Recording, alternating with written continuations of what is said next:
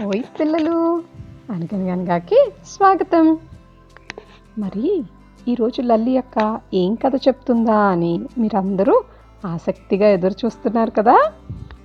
ఈరోజు లల్లి అక్క చెప్పబోయే కథ అప్పుడెప్పుడో తరాల నాటిది కాదు.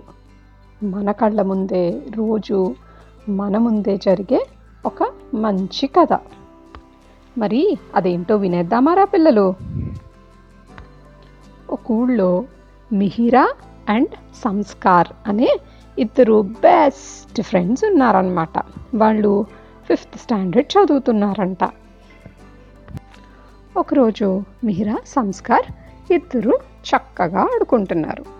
ఈలోపు సడన్గా మిహిరా కళ్ళు తిరిగి కింద పడిపోయింది.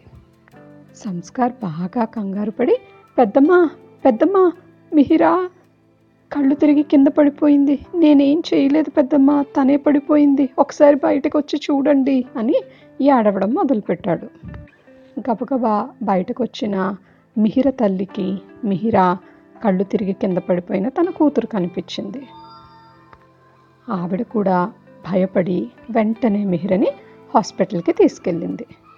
మిహిరని చెక్ చేసిన డాక్టర్ మిహిరకి ప్రస్తుతానికి వెంటనే రక్తం ఎక్కించాలని లేదంటే తను తిరిగి లేవడం చాలా కష్టమవుతుందని చెప్పారు. మిహిరా బ్లడ్ గ్రూప్ ఏమో ఏబీ పాజిటివ్. అది చాలా రేర్ బ్లడ్ గ్రూప్ అన్నమాట. హాస్పిటల్లోనేమో ఆ బ్లడ్ లేదంట. మరి ఆ బ్లడ్ కోసం అని చెప్పి మిహిరా వాళ్ళ అమ్మ నాన్న అందరినీ అడగడం మొదలుపెట్టారు. సంస్కార్ నాన్నకు కూడా ఈ విషయం తెలిసిందంటారా పిల్లలు? వెంటనే ఆయన నాది కూడా ఏబీ పాజిటివే నేను మిహిర్కి రక్తాన్ని ఇస్తాను అని హాస్పిటల్కి వెళ్ళబోతున్నారట. ఈలోపు సంస్కార్ పరిగెత్తుకొచ్చి నాన్న నువ్వు బ్లడ్ ఇవ్వడానికి వెళ్తున్నావా? బ్లడ్ ఇవ్వకపోతే మిహిరా పరిస్థితి చెప్పలేమని డాక్టర్ చెప్పారంట. కానీ నువ్వు రక్తం ఇచ్చేస్తే నువ్వు కూడా మిహిర్లాగే కళ్ళు తిరిగి కింద పడిపోతావు కదా నాన్న. అప్పుడు మళ్ళీ నీకెవరు రక్తం ఇస్తారు నాన్న అని ఏడవడం మొదలుపెట్టాడంటారా పిల్లలు. దానికి సంస్కార్ వాళ్ళ నాన్న నవ్వి సంస్కార్తో సంస్కార్ ప్రతి మనిషి శరీరంలోనూ ఐదు లీటర్ల రక్తం ఉంటుంది నాన్న. దానిలో నుంచి కేవలం మూడు వందల ఎంఎల్ మాత్రమే తీసి వేరే వాళ్ళకి దానంగా ఇస్తాం. శరీరంలో ఉండే రక్తం అంతా ఇచ్చేయం నాన్న.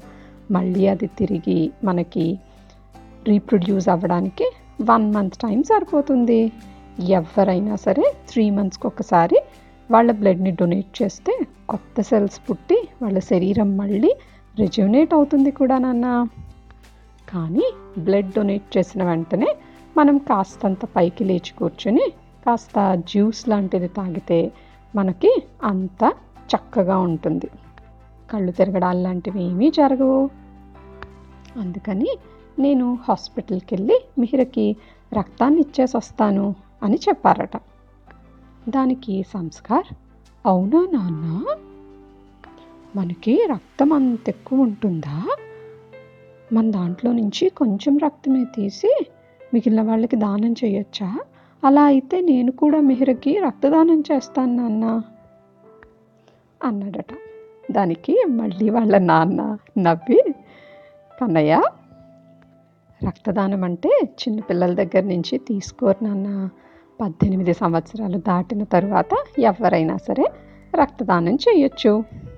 అందుకని నీకు పద్దెనిమిది సంవత్సరాలు వచ్చిన తర్వాత నువ్వు కూడా చక్కగా రక్తదానం చేసి చాలామంది ప్రాణాలు కాపాడదుగానరా అని సంస్కార్ని దగ్గరికి తీసుకుని వాళ్ళ నాన్న అభినందించారు. ఇక ఆయన మిహిరకి రక్తదానం చేసి మిహిర ప్రాణాన్ని కాపాడారంటారా పిల్లలు. మళ్ళీ తిరిగి కోలుకుని మిహిర ఇంటికి వచ్చింది చక్కగా ఇంట్లో మిహిర సంస్కార్ మళ్ళీ ఆడుకోవడం మొదలుపెట్టారంట. పిల్లలు మీకు తెలుసా? సరైన రక్తం సమయానికి అందనప్పుడు అనేక లక్షల మంది తమ ప్రాణాల్ని కోల్పోతున్నారు. అవసరమైనప్పుడు అవసరమైన వారికి రక్తదానం చేయొచ్చురా పిల్లలు. ఎందుకంటే ఎప్లాస్టిక్ ఎనీమియా థాలసీమియా లాంటి కొన్ని డిసీజెస్ ఉన్న వాళ్ళకి ప్రతి వారం లేదా ప్రతి పదిహేను రోజులకు ఒకసారి రక్తం తప్పకుండా అవసరమవుతుంది. వాళ్ళు సర్వైవ్ అవ్వాలి అంటే వాళ్ళకి రక్తం అవసరం రా మరి రక్తదానం ఎక్కువ మంది చేస్తూ ఉన్నప్పుడే ఇలాంటి వాళ్ళు సర్వైవ్ అవ్వగలుగుతారు. అలాగే చాలా యాక్సిడెంట్స్ అవుతాయి. అలాగే రకరకాల వ్యాధులు ఉన్న వాళ్ళకు కూడా రక్తం అవసరపడుతుంది. మరి మనందరం కూడా పెద్దయ్యాక చక్కగా రక్తదానం చేద్దాం పిల్లలు. అలాగే ఇప్పుడు మన పేరెంట్స్ని మన చుట్టుపక్కల ఉన్న వాళ్ళని కూడా రక్తదానం చేయమని ఎంకరేజ్ చేద్దాం. కొంచెం రక్తం ఇచ్చినంత మాత్రాన మనకేం కాదు. చక్కగా కొత్త సెల్స్ పుట్టి ఇంకా రిజువినేట్ అయ్యి మన బాడీ ఇంకా చక్కగా ఆరోగ్యంగా ఉండగలుగుతామన్నమాట. సరేనా? ఈ కథని ప్లాస్టిక్ ఎనీమియా థాలసీమియా లాంటి వ్యాధులతో బాధపడే వ్యాధిగ్రస్తులకి అలాగే సరైన సమయానికి రక్తదానం చేసే రక్తదాతలందరికీ డెడికేట్ చేస్తూ అన్షి పాపకు కూడా ఈ కథని డెడికేట్ చేస్తూ రేపు మరో కథతో కలుసుకుందాం. See you kids